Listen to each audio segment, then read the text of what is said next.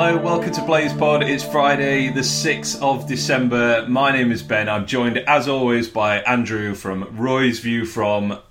Well, I'm almost hesitant to ask, mate, but how are you doing today? Gutted. Wow. Yeah. uh, yeah, I am genuinely pretty gutted, to, to be fair. Um, a little bit better than last night, where I don't think I smiled since the second goal until I went to bed. But I, I actually thought you said Uh, good, that, not gutted. yeah, I just. You are Sorry. I thought you said good, not gutted. That's why I was so taken aback. Oh no, sorry, I said gutted. No, sorry, gutted. Oh no, I'm certainly not good. No. That's why I was surprised. Uh, right, well, we haven't had much time to prepare for this, so uh, apologies if it's a bit of a a, a winged one, I suppose. But um, yeah, we, we have to react to. I mean, I have to react to last night just to, to get it off my chest, to be honest. Um, and, and hopefully, we feel. Uh, if not better, than slightly exercised with an O Yeah. by the end of this. Um, I thought it was quite fitting. Uh, I don't know if you follow cricket at all, but you probably saw in the news earlier this week. Uh, the great Bob Willis sadly passed away. He was a fantastic fast bowler in the 80s, uh, England cricket captain, but later in life famed for his uh, his rants on uh, on Sky Sports' um, cricket coverage, and it was great entertainment. He was, uh, you know, he was their go-to guy to to come in with the sort of uh, the massive rant about whatever subject sprung to mind, and I suppose it's only fitting, really, that that's basically what we're about to do today. Um, I, I don't even really know if we can talk about the match itself, or at least not just yet. I mean, we, we I think we have to get straight to the the main thing and how yeah. just awful it is. I mean, I, I don't think I've felt like that at a football game before for those last 20 minutes. Just, I just stunned. I mean, how about you? I'm glad you've said that because I don't think I was engaged at all in that last 20 minutes. I think I were on my phone, which I hate people doing, to be honest.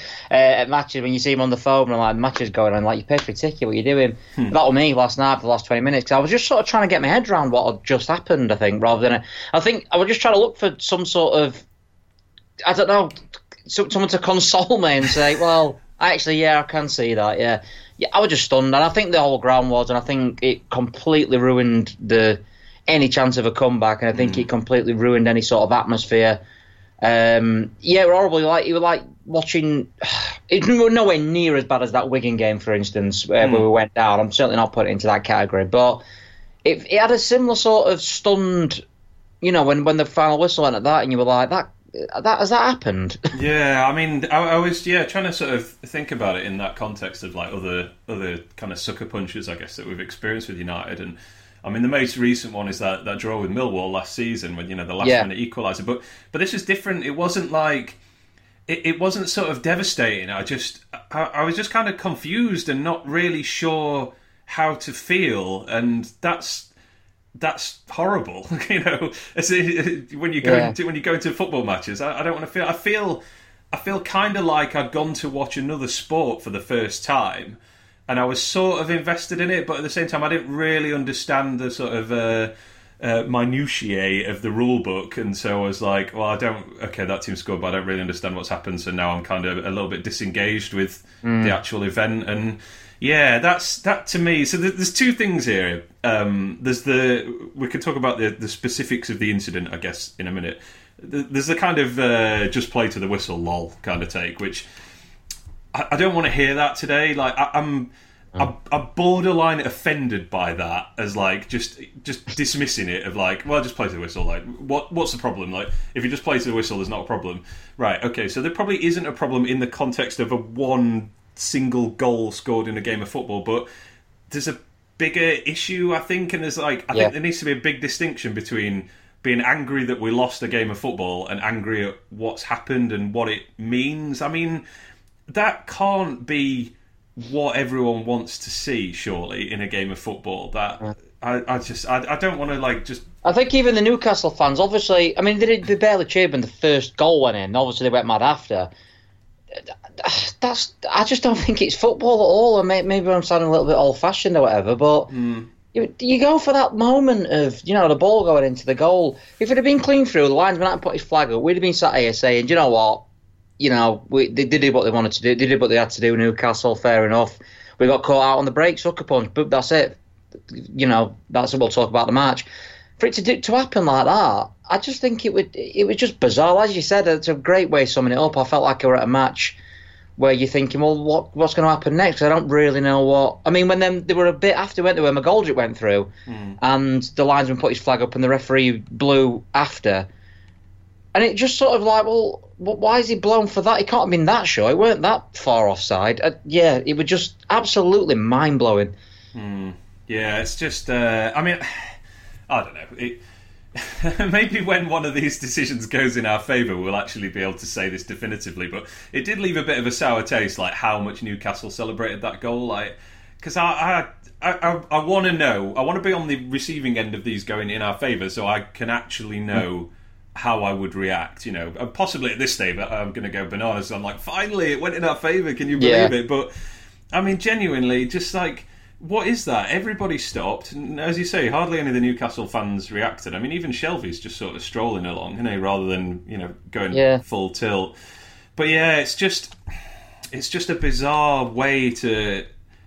I mean, Wilder's gave a very kind of emo- emotive interview afterwards. I thought, which I, can't disagree with what he said, but it is very. It, it was interesting how emotional he was about it, and yeah, this whole the, the whole thing about it kind of sucks the life out of the game and the the supporters. I mean, that's the big thing, and you said there. I mean, if if he just if the flag doesn't go up and he just runs through and scored, we're like, well, we just you know we messed that up, we made a mistake, and you move on. But the the big mm. thing is the game would continue as normal, and we'd just be like, oh, we're two 0 Yeah. down, but we're clearly the better team. We're completely on top.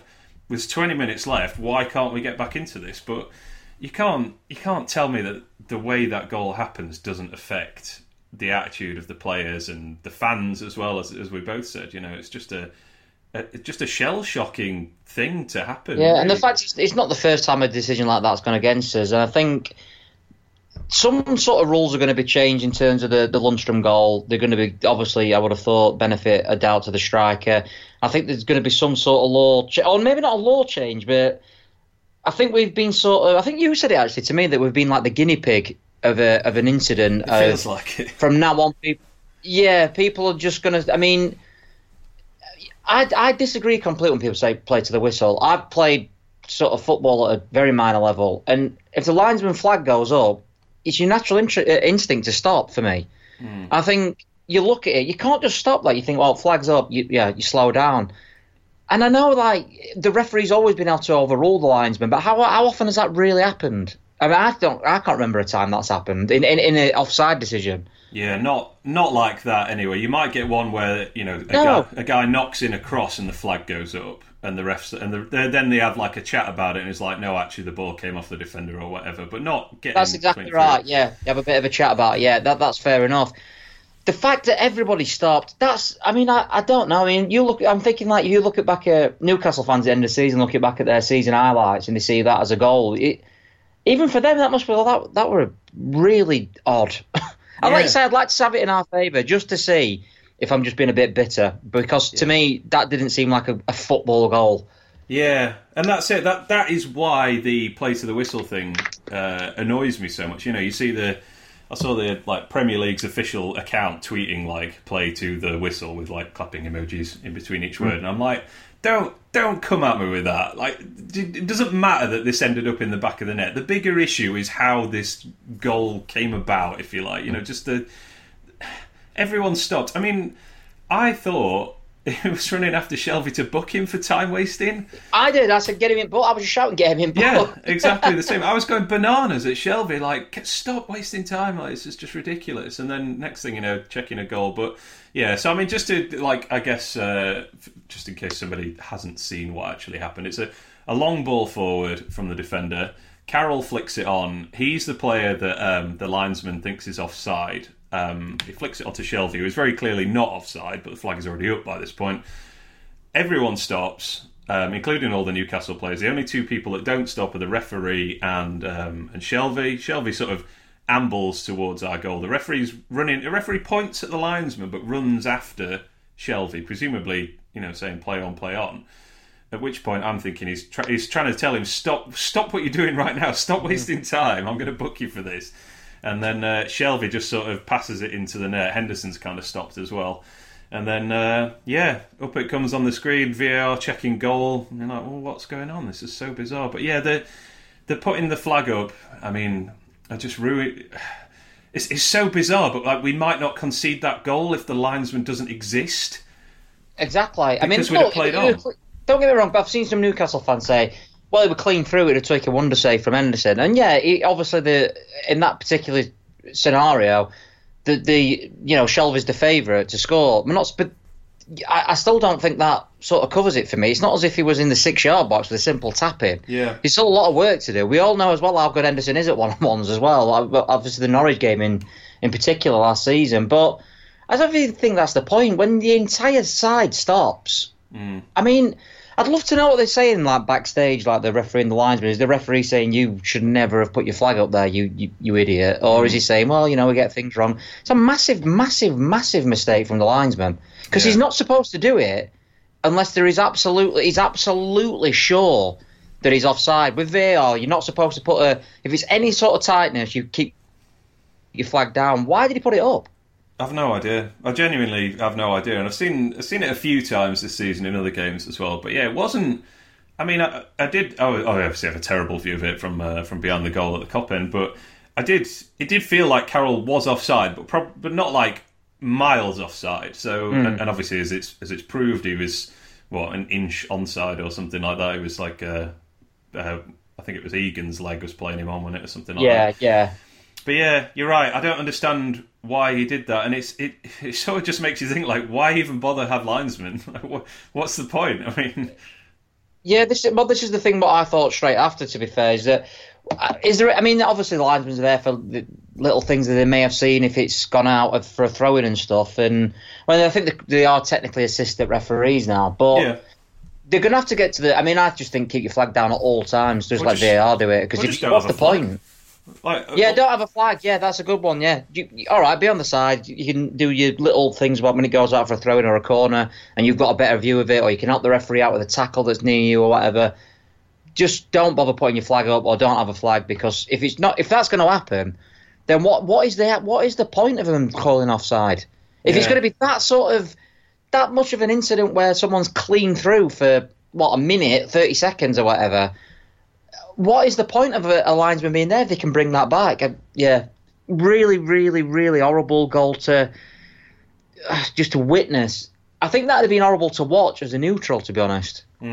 it's yeah, well, this is the other thing that bothers me is like, and I'm probably getting a bit conspiracy hat on here, but.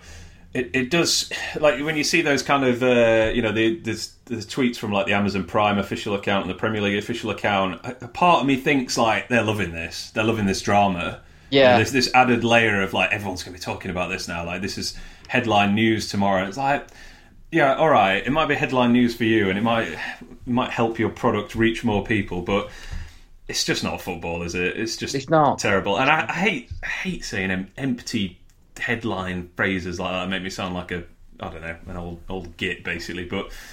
I I don't want to hmm. sit through that ever again. I don't. wa- I don't want that to happen in our favour. I certainly don't want it to happen against us. And yeah, just a, a really unenjoyable experience. and I have had a, a lot of annoying, obviously, people on Twitter, neutral fans saying play to the whistle, like that simplified view, which you've obviously talked about yourself just then. But it's not just about the one you know- goal, is it? it's not about that. It's not about that at all. And this is like what you're trying to get through. I mean, I've, I've refrained from arguing, which is unlike me on Twitter, to be honest. but I've refrained from arguing with people because it's not a. city- I mean, that goes against you. you you're invested more in that, and you'll realise what happened with that sort of goal. Hmm. That to me, I, I don't know how anyone can watch that as a neutral and say, "Oh yeah, I enjoyed that goal." Yeah, That they, was- they got the right decision. That's all that matters. That's all that matters. That yeah, you got the right decision. That's it. Two 0 Who cares about like the fact that everybody on the field stopped, including Shelvey, who I'm pretty sure was just trying to time waste. Very possibly, yeah. We'll come back to that in a second, actually. But I mean, the other thing is now there's there's this other further confusion as to when the referee will blow a whistle because obviously. Very swiftly after that second goal, um, a couple of United players were offside, and of course the referee blew the whistle immediately. And This is this is what I mean with the McGoldrick thing. Yeah, Yeah, and it's just like, w- why? I mean, I mean, from my point of view now, I mean, every time a flag goes up when we're in possession and a player gets flagged offside, shoot, don't stop. that's Like, it. Exactly e- that. And that's even if a whistle. Do you know what's going to be the? Go on. Sorry, do you know what's going to be the thing about that as well? Is that people are going to get booked for shooting after the whistles, you know, after the flags, flag's gone up. It's insane. Yeah, well, there's that, and I think there's also there's going to be players who do hear a whistle and just play on anyway to waste time and be like, "Well, I didn't hear a whistle. Sorry, I couldn't hear you." Um, so I thought I had to play on to, uh, Yeah. you know, try and take this advantage. But yeah, I just think we have to shoot now every time, every time the flag goes up, basically, or you know, don't give the ball back, and that's. You know that's the logical but totally bizarre, stupid conclusion of what we've seen last Do you remember, night. like, the, remember the West Ham game when we got a bit of criticism for saying about Robinson should have had a shot uh, when he were offside and then West Ham scored immediately after? yeah, We're going to see a lot more stuff like that in terms, in terms of gamesmanship, where someone's going to just sort of, well, I didn't hear the flag, I'm going to boot it, even if he's if he's got no chance at goal, for instance, he's going to boot it into the stand, especially if they're winning. yeah. It's, I, I don't know, it's encouraging sort of the sort of play that nobody wants to see, isn't it, really? Yeah. And that, and that is the point. I think that we're somehow we're somehow ending up with stuff that I think, yeah, vast majority of people, which Wilder alluded to in his interview, just don't want to see. Like, I don't want games to be decided by this. Like, and uh, it's so hard to. It's so hard to put this point of view across because you're on the losing side of it. So there's that easy comeback of like, Yeah. well, you're just salty because you lost. Like you probably wouldn't care if it had gone in your favour, but uh, until it happens, I can't say for certain. But I genuinely hope that I would feel like, what on earth has just happened there? I don't care about this, and yeah, that I don't ever want to experience that again at a football match. Of those last twenty minutes where you. You can't even be angry. You know, when they gave it, I thought there's going to be a riot in here. People are going to go bananas. But actually, and I'm exactly the same as well. I just, just sort of stood there and eventually kind of felt self conscious of like, Amazon Prime's cameras are going to pick me out here as my like astonished like uh face Yeah, reaction of what's going on. I was like, I might sit down now actually and just try and watch the rest of the game. But yeah, the, I mean, the other part of me is like, I'm also a bit, I'm disappointed we didn't get a goal back, not only to get back in the game, but just to kind of know how I'd feel after that because I. You know, we're having those sort of half chances and stuff, and I barely stood up. I was Exactly the same. I'm really glad you said this because I felt I, I couldn't sort of work out whether I was just being. I mean, I'm not usually like this, like at the match, like being like ultra mardy. Yeah. we were two and all that, but I was the same every every half chance. I just, you know, whatever. It, it just didn't. Yeah, it, it- I, and I got like that against Tottenham after the after the uh, Tottenham goal got disallowed. Um, I didn't cheer the goal. It's wrong. It's definitely definitely wrong, even if it's just from a fan's experience. Yeah, so we've we've in the pursuit of getting decisions more percent right, we we we are losing something that makes football football, Big. I suppose. And Yeah, we were both massively pro VAR before the season started. Um, and if you honestly, if you said to now keep it, get rid, I'd get rid. Like Yeah. it, it- as it is, as it is. no, it's uh, it's not good. Um, and yeah, the I, I don't I don't want to lose sight of how not good it is just because we were on the receiving end of it and there's that easy No. just, just play to the whistle um, and then there's no problem. Well, Another uh, thing that stuck out for me is Basham went through when, when it was 1 0, and I thought he hit his hand from where I was sat, um, and then he shot and he was saved. And again, I didn't stand up, and it might have not hit his hand, and maybe I didn't see it. Obviously, you the referee yeah. didn't see it. I could have been way off, I don't know. But Mm. That's wrong. If that goes in, I'm thinking I was going to disallow it. I know they. And you don't get that moment because Mm. everyone's conscious of. Have they seen something? Is some was that a little push there or so? Was that everyone's try, trying to be the referee? If you know what I mean. It's eh, yeah. I, I'm really, really, really getting worse and worse as the weeks go on of like being happy about VAR. To be honest. Yeah, no, it's. I mean, it's just a. It is a shocking fun experience all around, really. Mm-hmm. Um, and yeah, maybe, maybe we need one to go in our favour to feel like uh, to actually get a proper Well, some people it. saying, like I've seen some Man U fans saying, "Oh, Wilder weren't moaning when the McBurnie one went in." Well, we were moaning because it went on for a minute and a half or whatever. Mm. Yeah, and- Wilder said himself he ran down the touchline and then thought, "I'm going to look a bit of an idiot here." Yeah. It- again, it took took away from a last minute goal against Man United. All right, we had the second celebration, which were pretty good to be fair, but doesn't in any way compare to that initial. Wow, we've scored. It, Yeah, yeah, it's just it's not good. It's not. It would be nice, uh, you know, if, if there was some like. Uh, I don't know, comeback from the linesman afterwards, or you know, the officials or something to just say like, made a mistake in terms of we shouldn't have put the flag up. Like that, that was a, our mistake, you know. And, and I, I, I, well, I wouldn't feel better about it, but I might feel slightly better about it. Just in like, okay, fine, you know, try and help help us out as fans. Help us understand what what we're supposed mm. to, how are we're supposed to experience this game that is changing in front of us. And yeah, it's it's hard to keep track of. Um, you know, football's never been a particularly simple game, and there's always been that human error in there. But yeah, it does feel like we've introduced technology, but we're still going on human judgment and human error, and yeah, everything's. Uh, everything's at least as bad as it was before, to be honest. Yeah, yeah, it is definitely to be fair, but I don't know. I, I, like I said, I came into the season thinking, looking forward to it actually, VAR. And now it's got to the stage where I'm just, just, just get rid. I really am at that stage because not just because of the, the things that have gone against us, but like I said, the thing that went for us against Manchester United,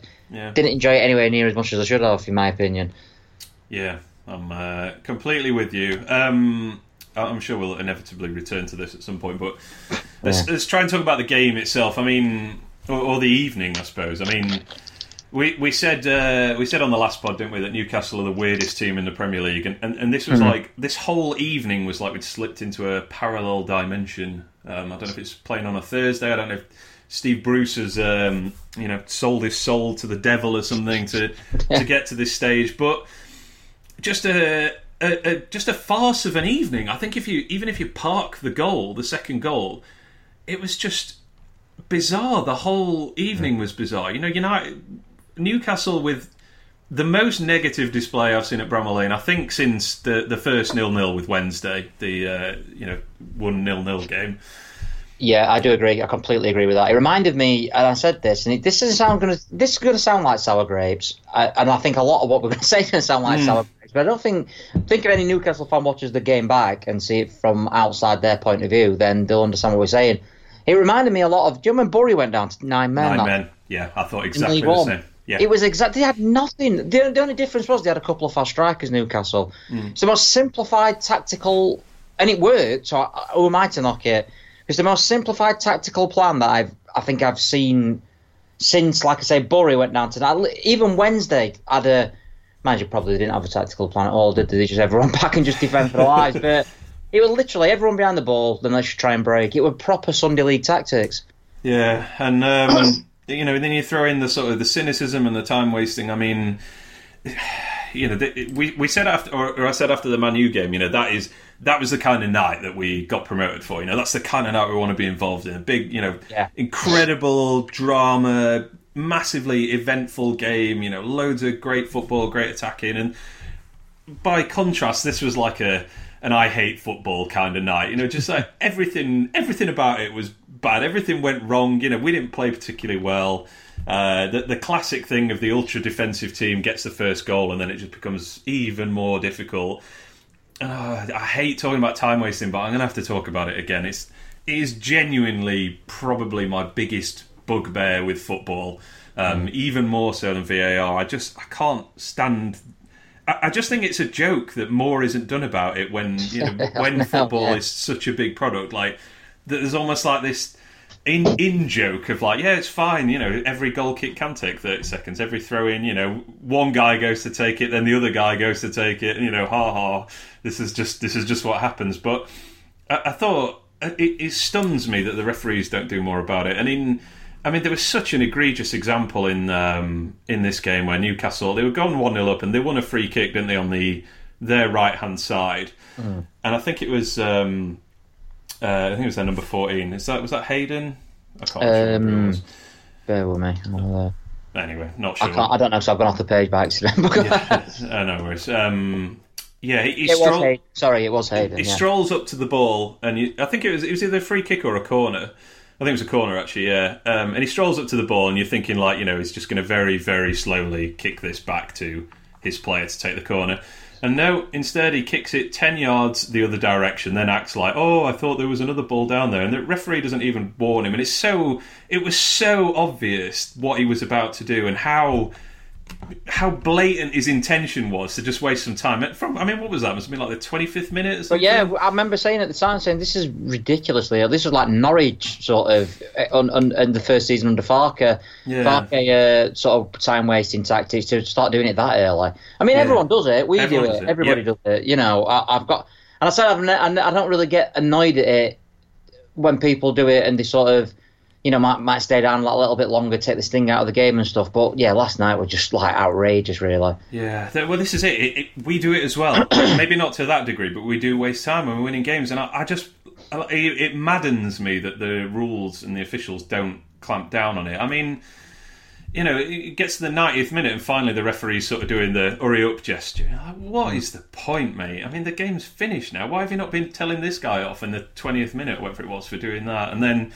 you know, there was, I think they, they must have three or four players down injured in inverted commas. I mean, that one in the second half, I think it was, uh, was it Manquillo, the, the winger? Yeah. Um, you know, he goes down with an injury and he's down for three or four minutes, I think, that the physio comes on, and then he comes hobbling back on. And then, of course, as soon as the throw in's taken, he's sprinting after the ball. Almiron did it as well, didn't uh, they? Well, maybe that's who it was, actually. It yeah. might have been that one you're on about. It was brilliant because he was limping, like, and he's like, can't walk. Then they got a throw and he just sprinted towards the throw it. I mean, everyone started laughing. Fake, we all know it's happened. We all know it's it's annoying. It's the most annoying thing in football because it is technically cheating. It really is technically cheating, but I don't know. I, I, I, don't. I don't want to be one of these like, oh, I won't want to watch that every week, but um, I won't want to watch that every week. yeah, it, it was. Uh, it was not fun. I mean, there was in the second. I really noticed this in the second half. I was. Um, it, it got to fifty minutes, and one of their players went down again, and I was like, the ball hasn't been in play for five minutes. We've we've had five minutes of this half, and all that's happened mm. is a couple of goal kicks, a couple of free kicks and now this player's down injured again. That might have been the one you're talking about, actually, the Almiron one. Yeah. And then I looked again, and an hour's gone. it's like, right, we've had 15 yeah. minutes of this second half. Nothing has happened because the ball just hasn't been in play at all. Um, and what Newcastle would say is, well, that's how we won a game. We completely sucked the life yeah. out of the game. We got that. I mean, we did it many, many a time under Blackwell, to be fair, and it wore not to a lesser extent. But I remember Blackwell, Clough as well. Mm brilliant for these sort of time wasting one nil away wins and you know taking ages and stuff. And it were horrible to watch from a, from our point of view. I think, weren't it, Blackwell and mm. Clough era for, for the majority of that uh, those ten years. So horrible, yeah, horrible. I, mean, I was sat with my friend and we we kept saying all the way through, this is just a, a really horrible championship style, bottom end championship style where three points uh, for a must, you know, relegation battle or something. It was just a really, really bad spectacle. I thought as a game. Yeah, and I know we will sound very, very salty, but um, yeah, I, I, feel like I'd say the same if we'd won the game. To be honest, just well, when people used to say it about us under Clough, when I, cause I obviously did the view from Zen, and, and, a lot of fans were saying, "I can't believe the way they played," and our fans saying, "Ah, you know, you're just salty," and it does come across like that. But I think in hindsight, in your quieter moments, you do. I think even me under Clough and Blackwell, you thought, yeah, we're not great to watch, but we're getting the results, so who cares? And I think that's well, that's how Newcastle fans will probably see it, and who can blame them? Yeah, I think it's just it's in such stark contrast to every other game I've watched this season. I think involving yeah. United anyway. I mean, even teams like um, you know, even Watford were were very defensive, but I don't know. It, they, they had a little bit more about them, didn't they? In terms of like they did try and pick their moments yeah. to get forward, and yeah, it's. I, I, guess with them being at home, maybe there's a bit more onus on them to do that. But you could yeah. argue we played very similar against Everton.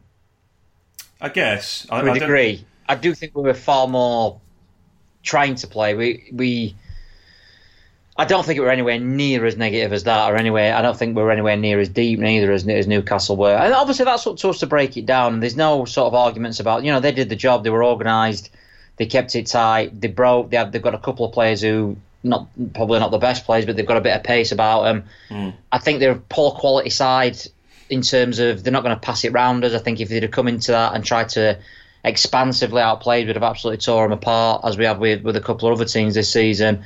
So I can see why they did it, and and you know Steve Bruce will be saying, well, it worked. You know, I've I've sort of I got the three points, I outsmarted Wilder.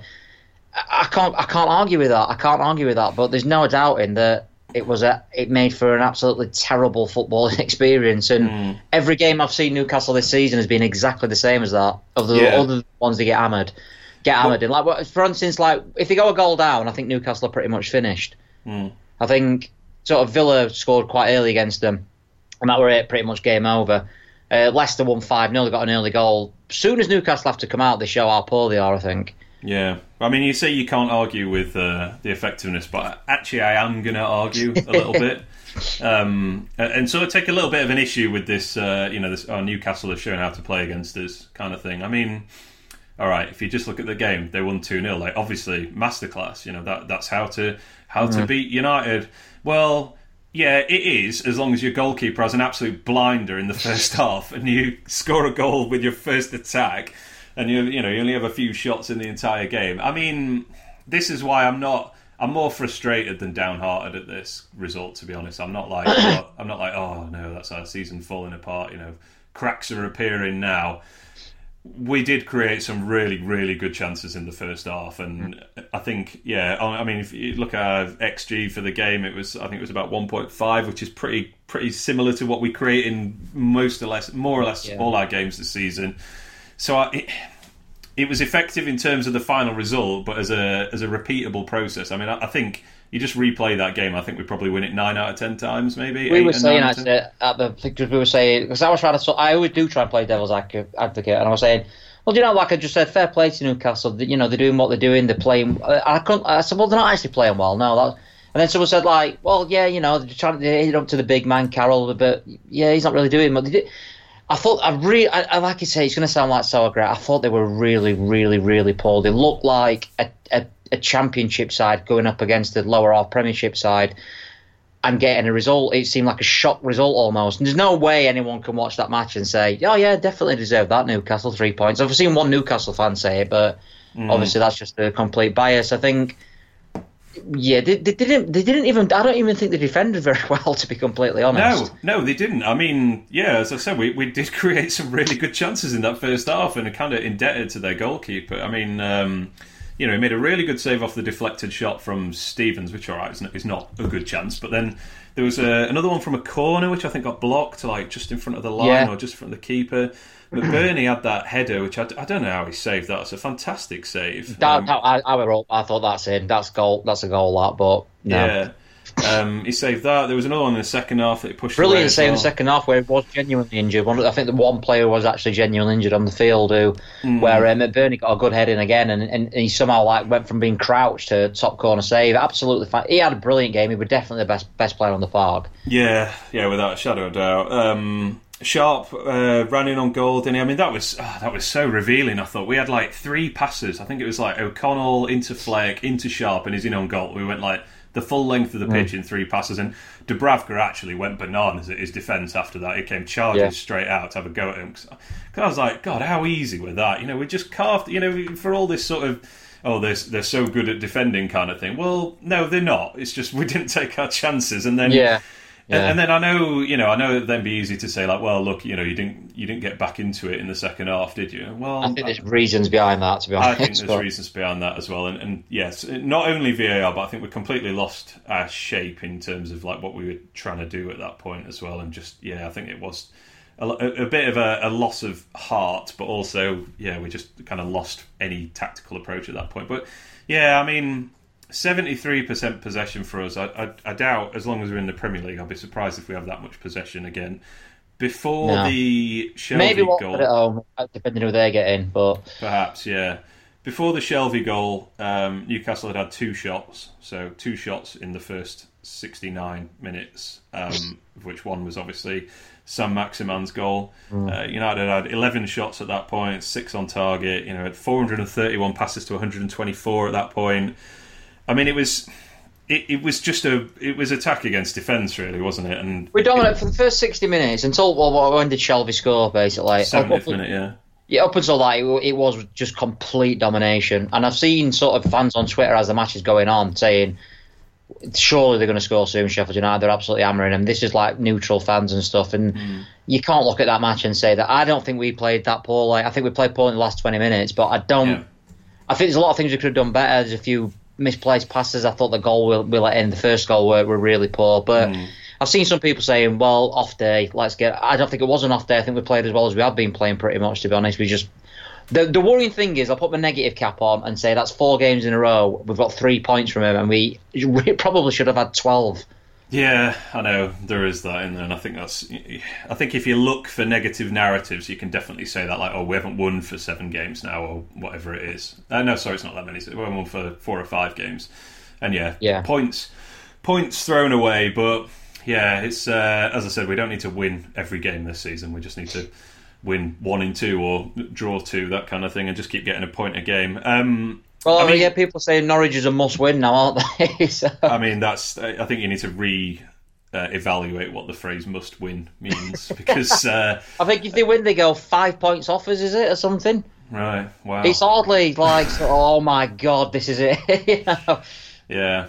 Um, I mean, yeah, and the, you know, it kind of comes back to that thing of uh, this is why I'm not, as I say, I'm not worried about the the bigger implications of losing this game because I still feel like we've been better than almost every team we've played this season, and, and this is a, another one. And you know, we kind of got stung by a combination of, of poor finishing and, just one of them games, really. You know, like I say, where the the game state is such a big deal in this one. If they don't get that goal with their their first shot on target, one of their only two shots in the first seventy minutes, then at the very least we draw that game nil nil. I think because they would have just gone even more defensive as it went on. Um, having said that, there are, there are other things that annoyed me, um, and and whilst I do I do agree that we didn't play poorly, like uh, I think collectively in terms of you know we created enough chances to win the game. I do think a lot of individuals were not on it last night, and and some of that is down to you know playing against essentially two banks of five, as as my yeah. dad very very correctly called it. Yeah, it, it was because they, they, they knew they had a bit of pace to break with, so they mm. just had literally. It, we were watching and you're saying it's like a chess game. It's like sort of mm. right, where can I make my move here? What which bit? And uh, the the crowd annoyed me a little bit because uh, not all of them obviously, but there was like this particular guy behind me saying, "Stop passing it sideways, get it in." Then they got it in. He's like, "What? Stop lumping it in." it was one of them. It's horrible. It's a horrible thing to play against, but you, I do think we could have done better. Yeah, I think so. And it, certainly as the game went on, I mean uh, you know, Norwood was just sort of really under hitting these passes or just hitting mm. straight to the opposition. I, th- Fleck, I thought Fleck is most ineffective game of the season. You know, I kind of. Certainly in the second half, I was like, "Where is he? Is he is he still on the pitch? Is he, have we subbed him yeah. off or something?" I mean, same with Lundstram. I thought he were, he were going too wide all the time. He never really, yeah, never got involved, never got a grip of it. I mean, we had all the possession, but this is this is the sort of game where you Oh, I'm going to bring him up. Uh, Mark Duffy, where uh, we, yeah. he, he's the sort of guy who's had that little run and that little bit of skill. And when, because obviously we have come up against defences like this quite a lot in the Championship and mm. uh, League One. I will say Newcastle are better than the, the, the teams in Championship and League One, so it's obviously harder to break down. But we did like that sort of, you know, that player who can just produce something a little bit out of nowhere. And I, another thing that annoyed me is that when people were, when players were trying things and it didn't come off, a lot of moans and groans. But that was the only way we were going to break him down. Yeah, but in in absence of you know like a Gary Madine type player to yeah exactly yeah. to lump it to, I suppose, uh, or an Andy Carroll, dare I say? Yeah. I mean, yeah, the, the, the the sort of Duffy point you make there. I mean, we, we kind of do have him, but he was sat on the bench. I mean, what, what did you think when you uh, you saw the team news? I I, I, sort of understood it in the fact that we were ex- we were obviously expecting not Newcastle to sit deep. So I, I, I, I can completely understand them at McBurnie playing, or even Sharp, but one of the two, not both for me. Mm. I think I'd have played McGoldrick no matter what. I think it were his sort yep. of game. I mean, people say he came on and did nothing, but I think the game had long gone by that point, to be honest. But agree.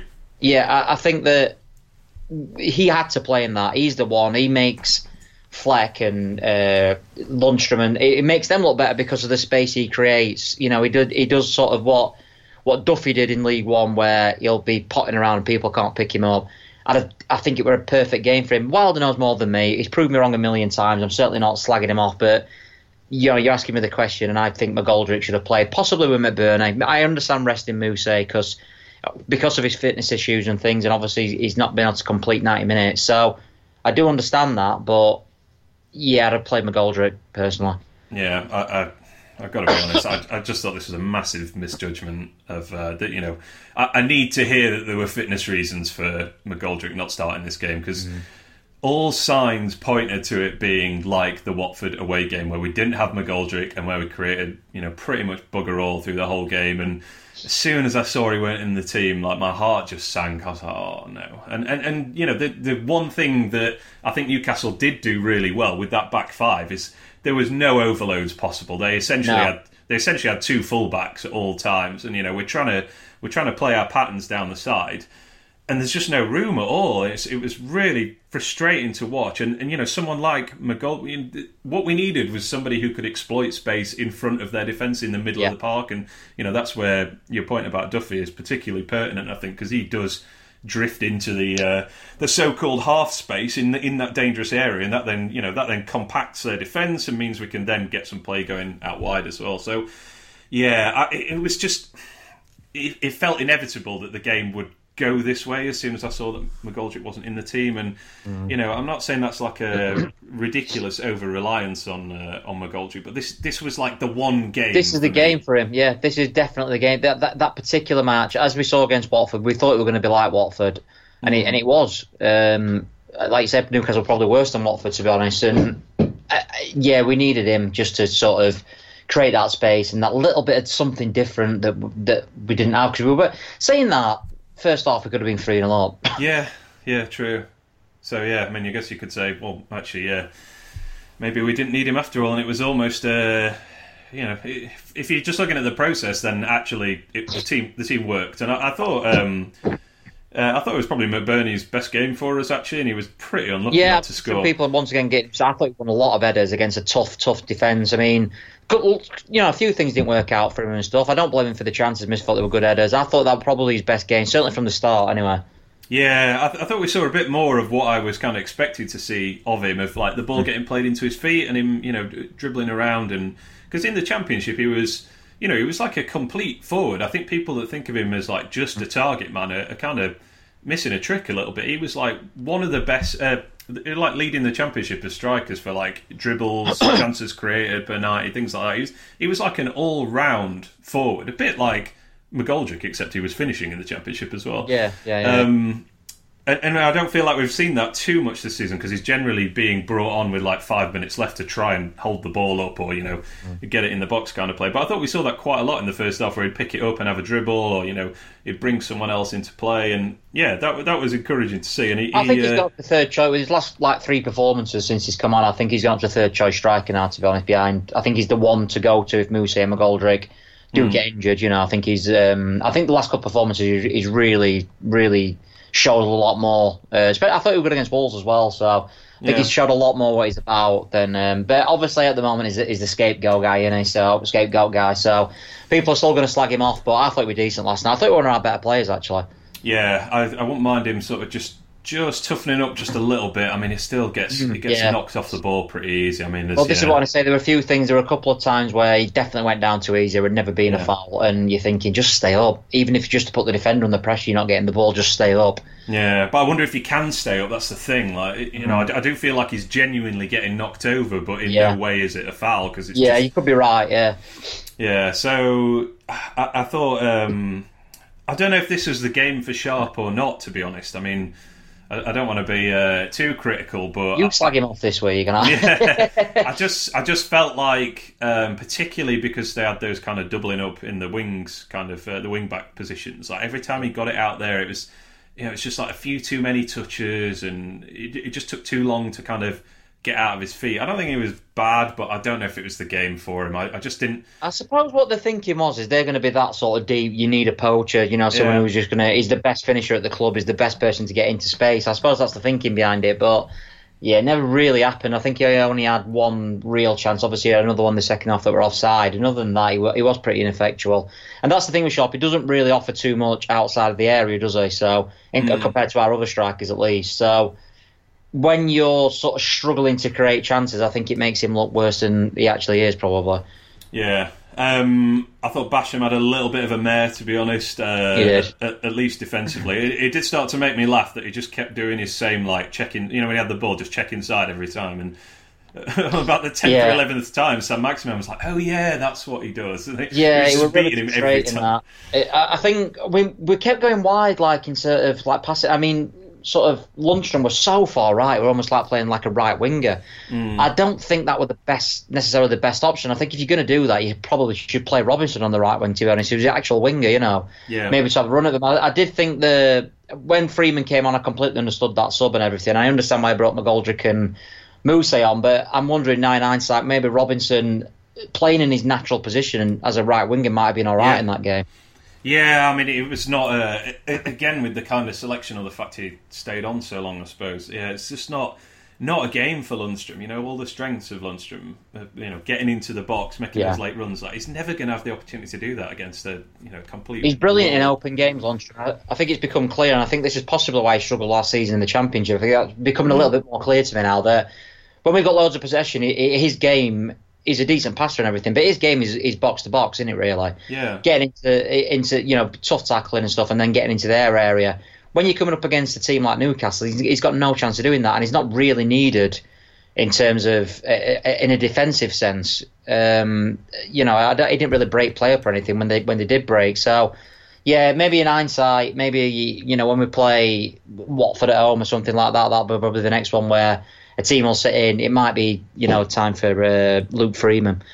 Yeah, no, I think that's a really good point with the, uh, the, the comparison with uh, with last season with him as well. Um, yeah, just quickly on Basham. I mean, he, he, I think he made a real mess with the first goal. To be honest, like a couple of times. I mean, it, it was so obvious that they were just going to launch it to Carroll every single time, and we still seemed slightly surprised by it. And yeah, Yeah. the, the first goal it comes from a goal kick, which we just don't deal with, and then Basham's like sort of laid on the floor trying to head it, and it eventually. Yeah, I've, yeah. Yeah, he eventually goes over to the right wing, and then we don't. This was maddening as well. They had two players to cross it in, and you know, uh, I don't know, I don't know if it's Stevens or someone else. It's so slow to get out to him, and I was guy- screaming. Honestly, I was. I thought that annoyed me more than the Basher thing. I think the Basher mistake is just a elementary error, just something you know. It's a bad big mistake. The fact that they didn't down, uh, oh, that really, really, because that's not what we do, is it? No, yeah, especially considering the formation we play. Like, yeah, as I say, it just came from a goal kick, and suddenly we're all out of position from. You know, like, oh, Andy Carroll won a header. Who could possibly have foreseen that occurring from a Yeah. long ball? Um, and then, yeah, he's just he's flat-footed in it for the, the goal, and just gets completely outmuscled by um, Saint-Maximin again. Like, yeah, just just not good defending from him. I thought. I mean, we're very much sung his No, praises in was the last pretty few poor. I weeks. but- probably his worst game I've seen him this season, to be honest, Basham. Indeed. Um, yeah, that was it. I didn't. I didn't really. Uh, I mean, once the second goal went in and the the farce around it. I mean, it just. I don't want to sound melodramatic, but it, it did sort of occur to me like, shall I just go? Is there any point Honestly, watching the rest of this? Yeah.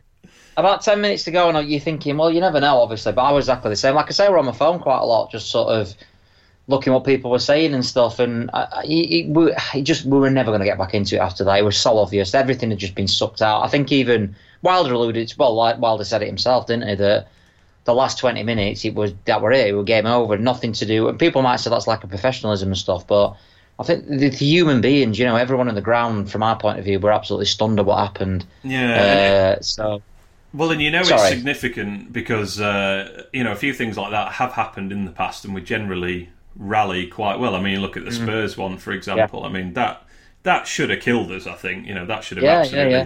sucked the life out of us. And And the Man United one, 3 2 down again. That's another one. yeah, I don't think you can blame the mentality of the players or the professionalism. I just think it was such a bizarre incident that it just, it just like basically deflated everybody, didn't it?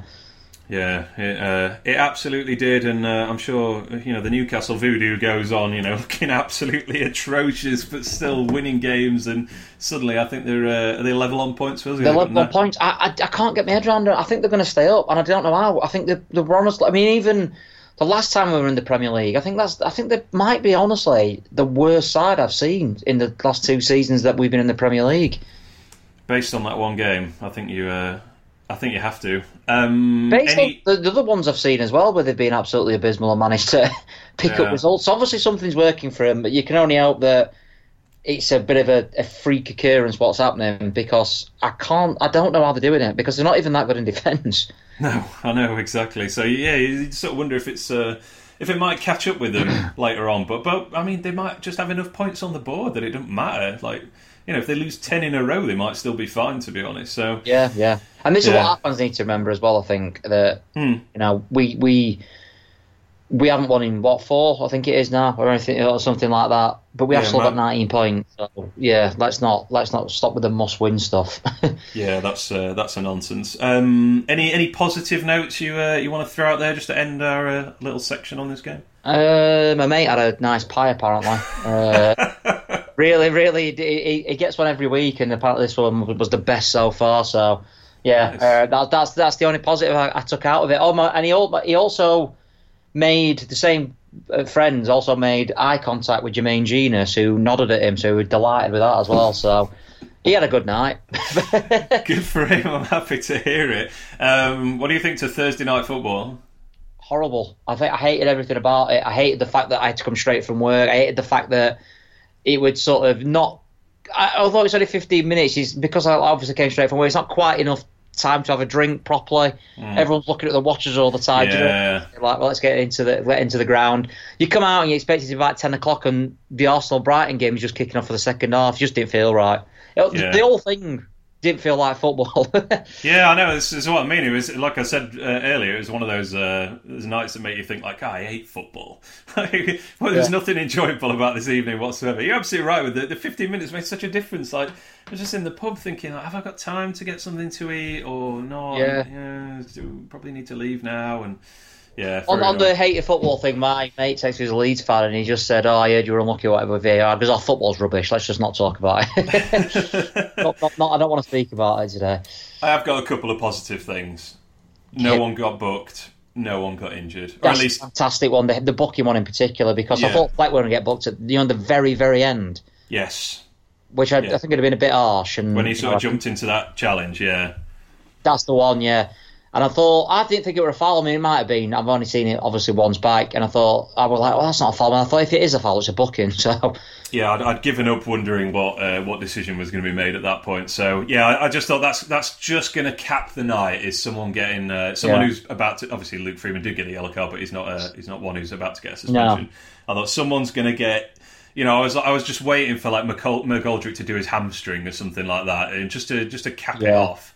So yeah, nobody got injured. We rested McGoldrick and Moose for sixty odd minutes, I think and now we've got a three day gap Friday, Saturday, Sunday. Not quite three days, two and a half days before our Yeah. next game. Um, But this is so- the thing. Obviously, Norwich have got an extra day's rest, haven't they? Which uh, I, I've, obviously I've got a few views already from Norwich, and they'd like saying maybe that could be tip it into their balance. Uh, you know, who knows? Maybe, hopefully not. But I think I don't know. McGoldrick and Moose in particular, resting them too. As we lost the game, and people say you should have started with him. And yeah, Robbie sat here with three points, and you know, going into the Norwich game thinking, well, if we tire, we tire, whatever. But I suppose that is one positive that they're going to be pretty fresh, and they're probably our two most important players right now. Yeah, absolutely. I, well, I would say they, yeah, I very much think they are definitely, and uh, yeah, can't really afford to lose those two, and Norwood, I think, and, and still have a, a a good game. So yeah, hopefully everybody f- fairly fresh for uh, for the next one. I mean, I suppose that is another thing, and we didn't have to do too much running in this game. You know, we didn't, we No. have to press or chase the ball or anything like that. And I imagine yeah. that'll be the least we've run, and that's not a, that's not having a go at the team or anything for their commitment. It's just the fact that we didn't have to. The only time we ran is a couple of sprints into the. I, I, honestly, you know, the, the the first half, I think I was looking towards because I was on the south stand for this game, and I will, my head was just permanently, you know, looking at the goal we were attacking. And Yeah. it was quite weird when they went up front. You were like, "Oh, my neck's hurting a little bit." It genuinely was like that. It was sort of, well, I've not looked this way for about ten minutes. yeah, definitely. Um, all right, are you uh, you ready to give a, your alternative man of the match award? Yeah. or Yeah, nomination. am, yeah. Nice one. All right, brought to you by the Den Blades fanzine. It is the Den Blades alternative man of the match, where we try and pick out somebody that doesn't get the attention that they maybe uh, that they maybe deserve, which is just like the Den Blades fanzine, which highlights all the great, strange, hilarious things about Sheffield United, past, present, and future. Um, who do you want to nominate this week? Oh, we're going to go for that pie maker, but do you know what I'm going to go for? I mean, people say, you know, obsessed or whatever, but is uh, Chansiri just because after last night, you're thinking, oh, that's a terrible result. And it's good to have such a absolute basket case of a club down the road where you can say, well, it could be worse. So last night were an awful day, but fantastic to be on his doorstep that we've got, you know, someone like Chansiri running Sheffield Wednesday.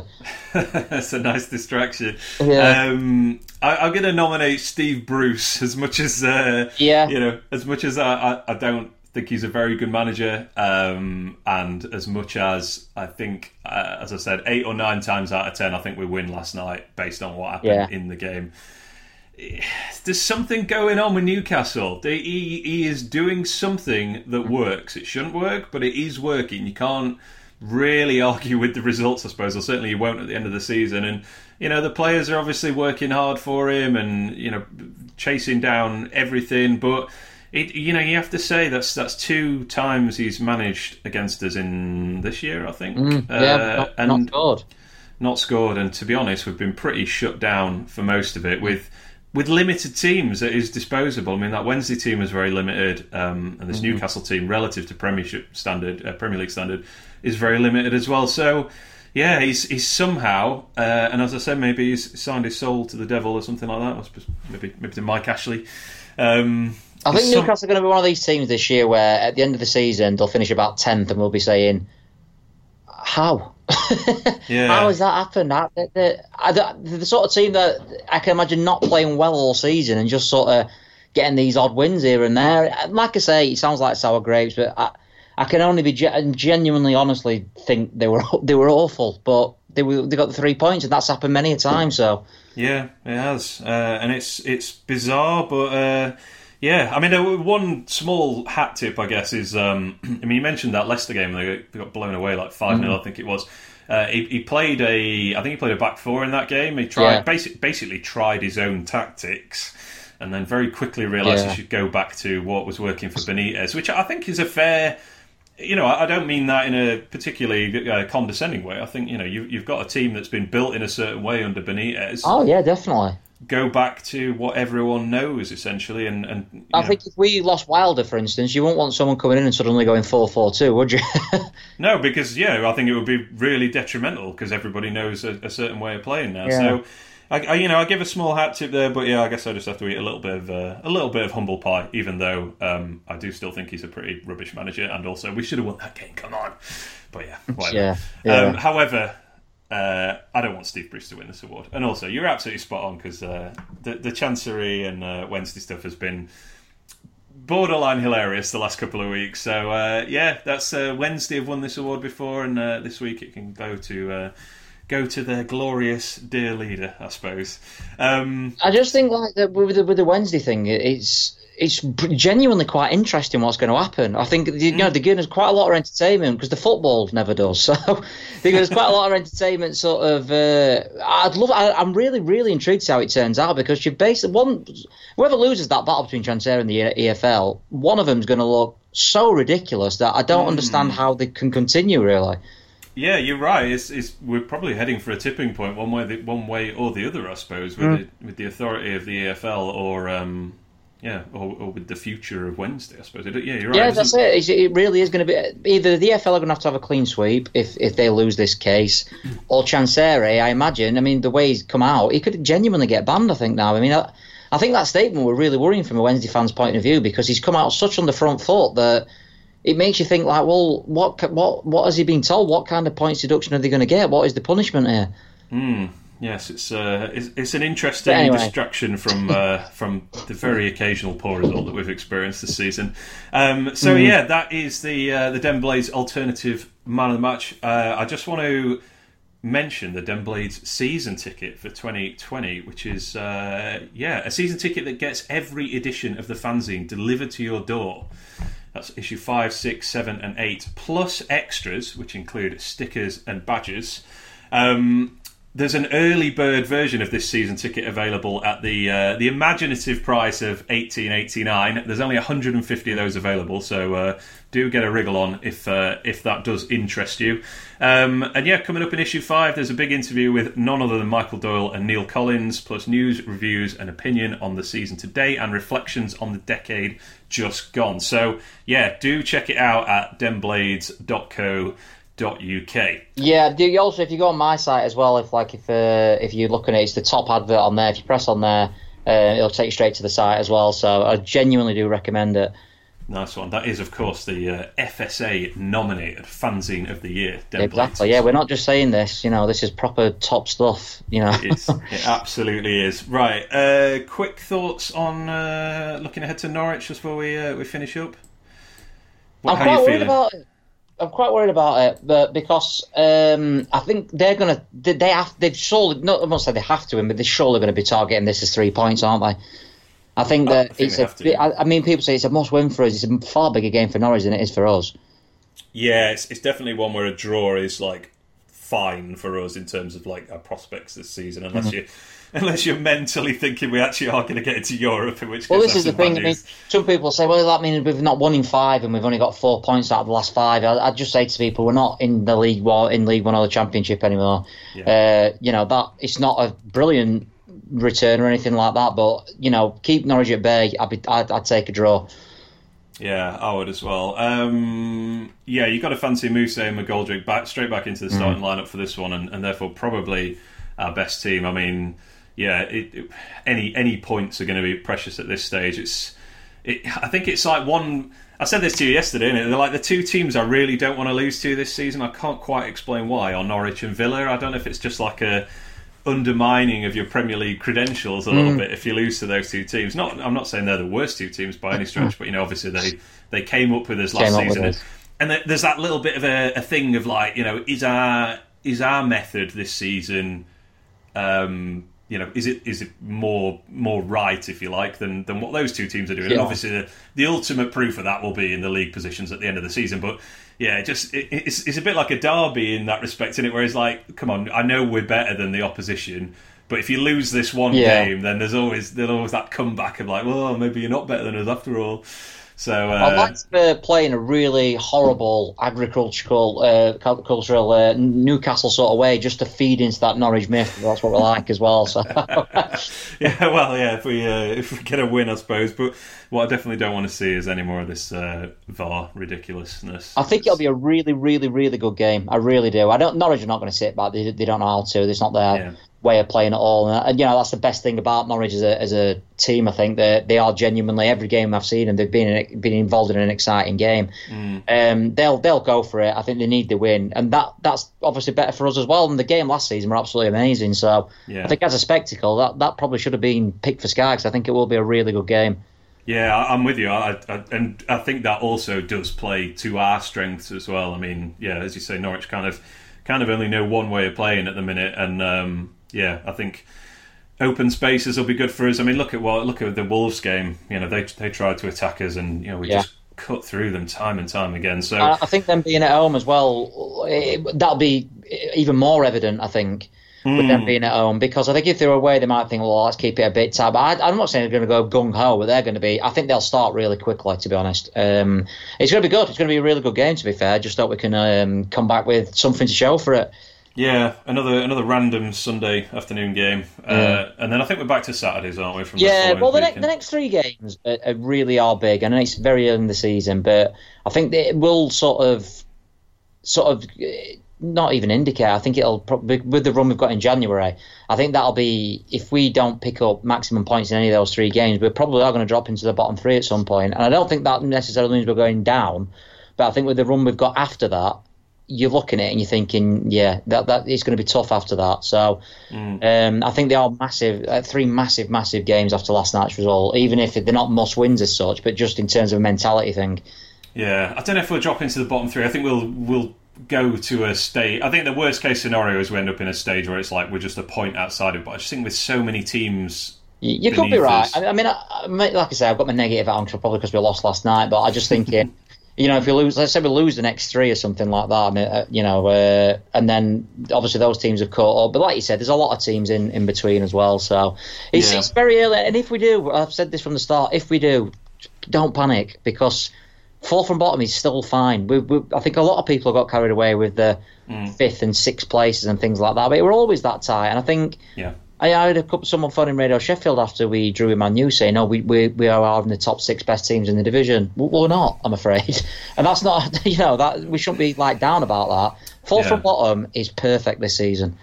yeah. I mean, we won't be one of the top six teams in the division, but at the same time, we have kind of played like one for quite a mm, while, and yeah. and that is you know that's my. Yeah, I need, I need a much bigger sample of us losing games and, and looking poor. I think before I start to worry because I I just keep coming back to the thing of like we just look good. You know, last night Yeah. we, we we left out we left out the the best strike, the only really proven strike partnership that we've had this season. The only Yeah. time where we've picked two strikers and gone that works. That you could definitely say that that works. That is very effective. Mm. Teams can't live with it. We left those out, and we still probably should have won the game to be honest. So. I'm not too uh, not concerned by the result, apart from just the general like, ugh, that was horrible. And The league does seem to be taking shape to some degree, I think, at the moment. I think the top seven are going to be the top seven, for instance, unless Arsenal get their act together. I think the the mid-table teams are sort of they're the ones who are either going to be looking up or looking over the shoulder. Could probably finish anywhere from ninth to 18th, and I think the teams near the bottom, your Norwich's, Watford, Southamptons, they're going to be probably be down there all season. Yeah, I mean, I think one team that are not going to finish down at the bottom is Everton, uh, and, and they're like the reverse Newcastle. I don't really understand about how they've like messed up their season so badly, and I think whoever they appoint, or they probably could have stuck with Silva to be honest, they'll still get enough wins to uh, to stay up comfortably. They are not a team that. Um, Yeah, There's um, always an anomaly down there, and the, yeah, Everton probably are going to be that. But I think overall, you've Watford's down there, Norwich are down there, Southampton are down there, Villa are down there.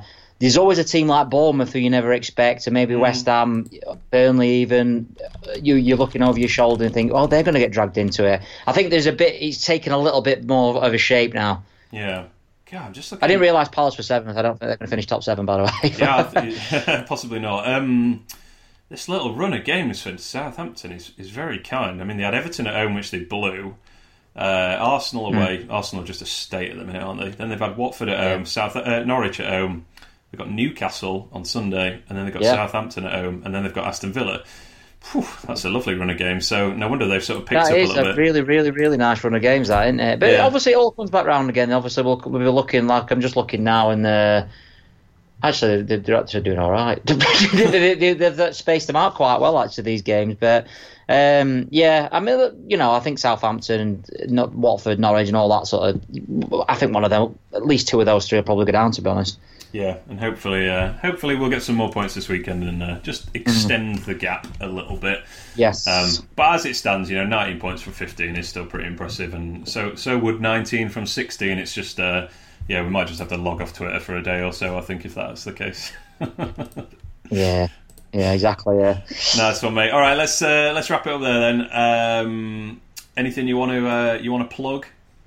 Uh, I'm going to Radio Sheffield on Monday actually, but it's not live. It's a pre-recorded fan quiz or something like that. Uh, I'm not entirely sure what it entails, but um, yeah, I'll be going there, so I'll uh, I'll let you know when that's uh, when that's going out. Very nice. And uh, as always, people can check out your views on roysviewfrom.com and Uh, yes, or at Panchero on Twitter. Puncher on Twitter. Um, somebody said that when I say uh, I'll talk to you later, it sounds like I'm telling you off, and we're going to have like strong Mm. words after the podcast. So And it's true. It's true. He does. He has a go at me straight after. you weren't the one that muted their microphone uh, midway through this podcast and then forgot to unmute it, so uh, and re-record a little bit.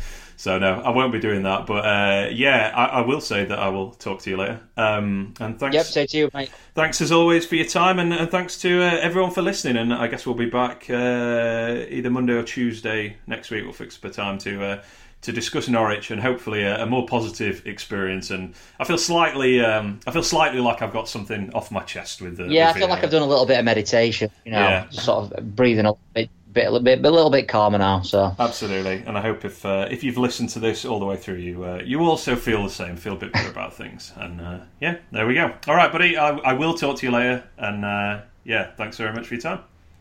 All right. See you later.